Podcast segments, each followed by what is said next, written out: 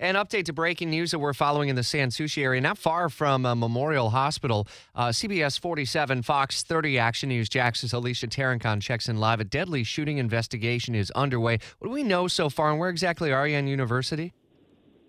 Yeah, so Rich, this shooting actually happened over here at the Eagle Rock 2 apartment complex. This is actually right across the street from Memorial Hospital here on University Boulevard. And uh, we can tell you that within the last 45 minutes, police they actually cleared the scene. But when police got out here at around 11 p.m., they found a victim that was lying in the middle of the complex who had been shot. And unfortunately, that person died right there on scene. Now, we do know that detectives with Jacksonville Sheriff's Office Homicide Unit, they're currently canvassing. They're trying to identify the victim at this point. JSO telling us that it's still very early on in their investigation. And again, they're asking the public's help. Anyone with information asked to call police. Right across the street from Memorial, I see a handful of uh, not only uh, uh, businesses, but also apartment complexes. One would imagine that even at 11 o'clock last night, there may have been some people milling around or witnessing what happened.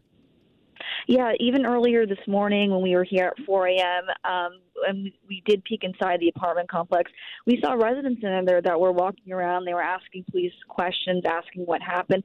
So, again, very busy area. We are hoping to get a little bit more information as the day goes on today. All right, we'll stay on top of developments as we move through this busy Thursday. Action News Jax's Alicia Tarancon reporting from the San Souci area and just across the street from a memorial. Uh, weather and traffic updates every six minutes as you get up and moving early on this Thursday.